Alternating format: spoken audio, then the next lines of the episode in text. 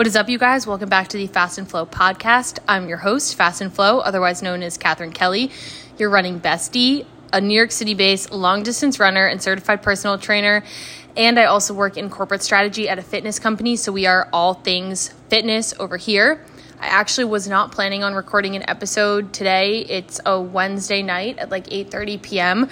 But I just had my first little bout of seasonal depression, and I figured why not come on here and talk about it because it's so normal, and I I feel like I'm always like struggling with it so much and think that other people don't struggle with it. Like I tend to feel very isolated.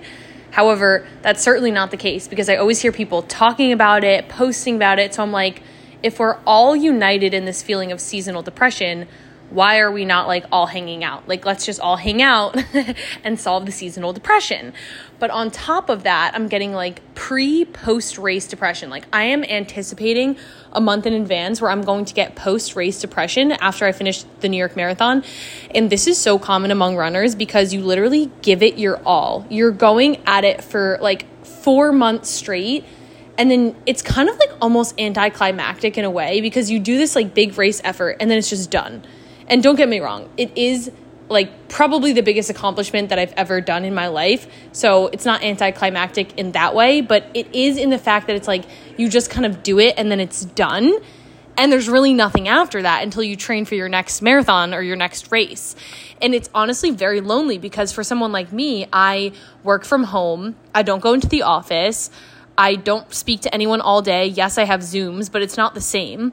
And run clubs for me are my social outlet. Like my fiance goes to work at 8:30 in the morning, comes home at 10 o'clock at night, so I'm alone all day, all week.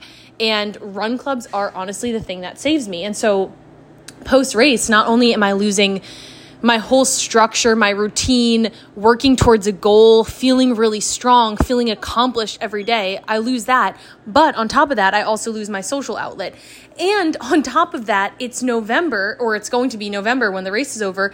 And so seasonal depression is very real. Like, I can promise you, if this race was in May, I would not be feeling this way because I'd be like, it's the summer, we're gonna vibe, it's gonna be nice out. But just like all of those factors combined and like just the darkness and it's getting it's well it's not cold yet but it's going to get colder. I'm just like anticipating all these things because it happens every single year. So i just want to get ahead of it because i went out for my easy run and it was kind of sad because a lot of people that i know are running chicago and so they're like done. Like this is their taper week. They're racing in a couple days and then i'm going to be alone training for new york. I'm not going to be alone. I just need to find other people to run with but the people who i've been running with pretty much every single day are doing Chicago or doing Staten Island half as their main race. And so they're dropping off after this week. And so that's making me sad as well.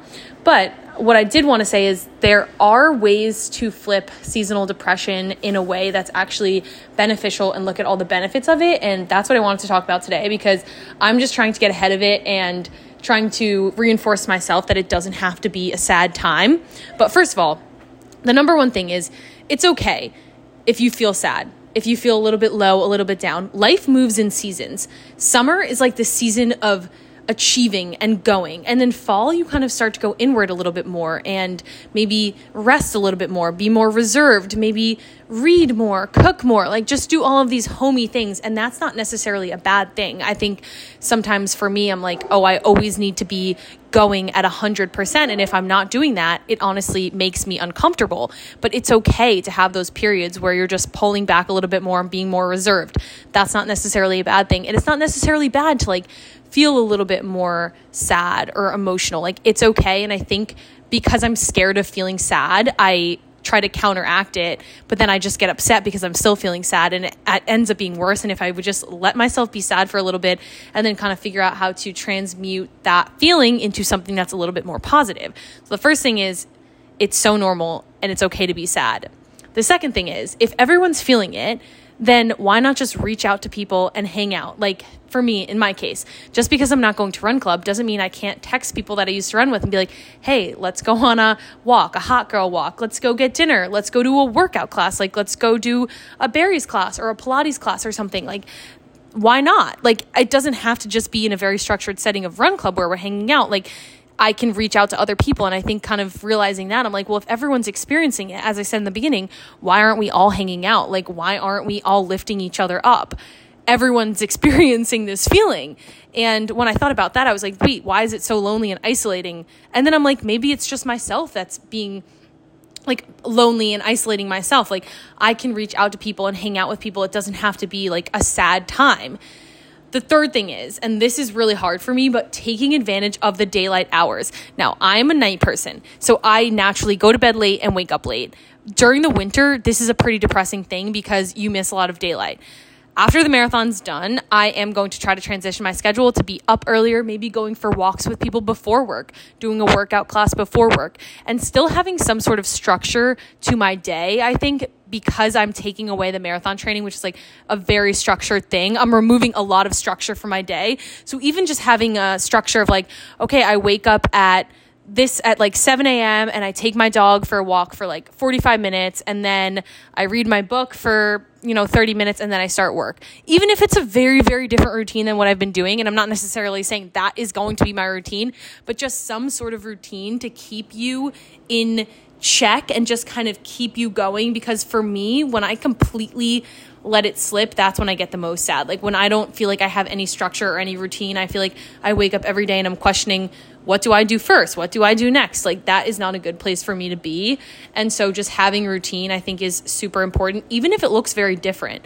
And I think the fourth thing is setting goals that are unrelated to like in my case marathon training like that's been my goal for so long that I've honestly pushed off every other goal that I've had. But I have always been kind of thinking about getting into cooking. I really don't know how to cook. Maybe this fall I take advantage of having more time and I learn one new recipe a week. Like I'm not saying do anything crazy, but just starting small, learning one new recipe a week, picking up my book and making sure that I'm reading you know, three or four times a week, like something that's manageable, but just going for these other goals. I feel like I haven't had a lot of time to take care of my dog because I've just been running around. So taking Lucy on like you know, a one to two walks a day for like an hour, hour and a half. Like that would be amazing. She would love that. Taking her to the dog park, like figuring out how to spend my time in other ways. Wedding planning. I have been pushing that off so much, but it's like kind of looking forward to other things that you haven't been able to do. Number five, for me personally, I do have to have an athletic pursuit most of the time just because I feel like there's two things that I have to do every single day work my body and work my mind my mind a lot of the times is worked because I'm working. I'm building Excel models. I'm putting together presentations. And granted, I'm reading. I should probably be reading more, but reading is also very good for my mind and I do feel very good when I read, hence why I'm setting it as another goal.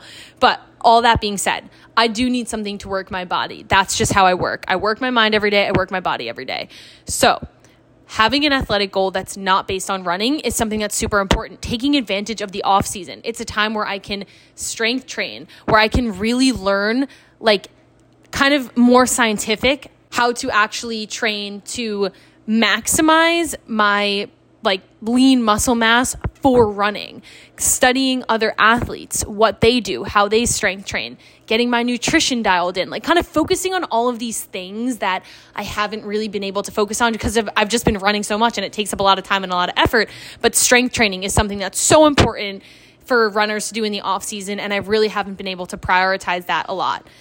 And then, kind of still within running, but maybe some more small, achievable goals. Not small, but, you know, less intense, at least for me. Getting fast at the mile, that's been something that I've always wanted to do. I don't necessarily need to go through a full marathon training block to like still have these little running specific goals. And so I think it's just kind of like figuring out other athletic goals for myself that I can do. And then number six, leaning into rest. This is something that I'm so bad at, but I always am saying, oh my gosh, I wish I had more time to rest, to stretch, to do yoga, to just relax. Okay, well, then when I'm given that time after the marathon is over and during the fall and the winter when it's a little bit more slow, why not take that time? I feel like I'm so scared to take that time because I think that I'm not being productive or I'm just almost scared to like sit with my thoughts. I think sometimes when I don't have a lot going on, I get sad because I'm like just sitting with my thoughts instead of running around. And that's actually something that struck me during COVID because that was like the first time that I wasn't able to just run around, run away from whatever I was feeling and just go on to the next thing and just work really hard and like be gritty with it and just get through it you can't do that all the time. It's not healthy. And I'm just so used to operating under those standards that when I have more free time, I get freaked out because I'm like, oh my God, like I'm going to get sad because I'm just going to start ruminating and thinking about things. And like, maybe that's a good thing. Maybe there are things that I have to think through that I have to just let come through so that they can kind of you know, I can free myself from them and I don't have to be scared of rest. And I think honestly, just conquering that fear of rest is a huge feat for me. And then number seven, literally just doing things for fun, like taking full advantage of time that you don't have to be working all the time. I can travel more. I can, I don't even know what I can do. I can do stuff around New York that I feel like is reserved for when only people come to visit. What about going to museums, going to coffee shops? Maybe I'll take myself out to dinner. Maybe I'll go to Brooklyn and like check something out. Maybe I'll go thrifting. Maybe I'll go to an art gallery. Like there are so many things to do and I feel like it just takes a little bit of incremental effort, but every time I do something like that, I'm so happy. Why don't I text someone and ask them to come with me to an art gallery in Chelsea? That's so fun to do. You can walk around, get a little glass of champagne when they have those little like showings. Like just do things for the pure fun of it. I feel like as I've gotten older, I feel like I've just gone away from that. I've really strayed away from doing things for pure fun, and I really, really want to get back to that. Anyway, this was a totally random amalgamation of things, and it was just like a 10 minute mini little podcast here, but I just had to get this brain dump off of my chest and out of my head because it's too long for TikTok and Instagram. If I had a YouTube, I feel like maybe this would go until like a vlog.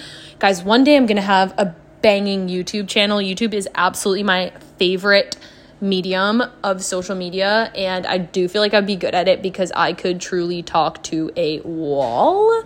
Um, but anyway, hopefully somebody just felt seen from this podcast and I love you guys so much. I'm going to have a full podcast coming out this weekend, but I don't know. I just want to record this and get it up. So, enjoy. Bye.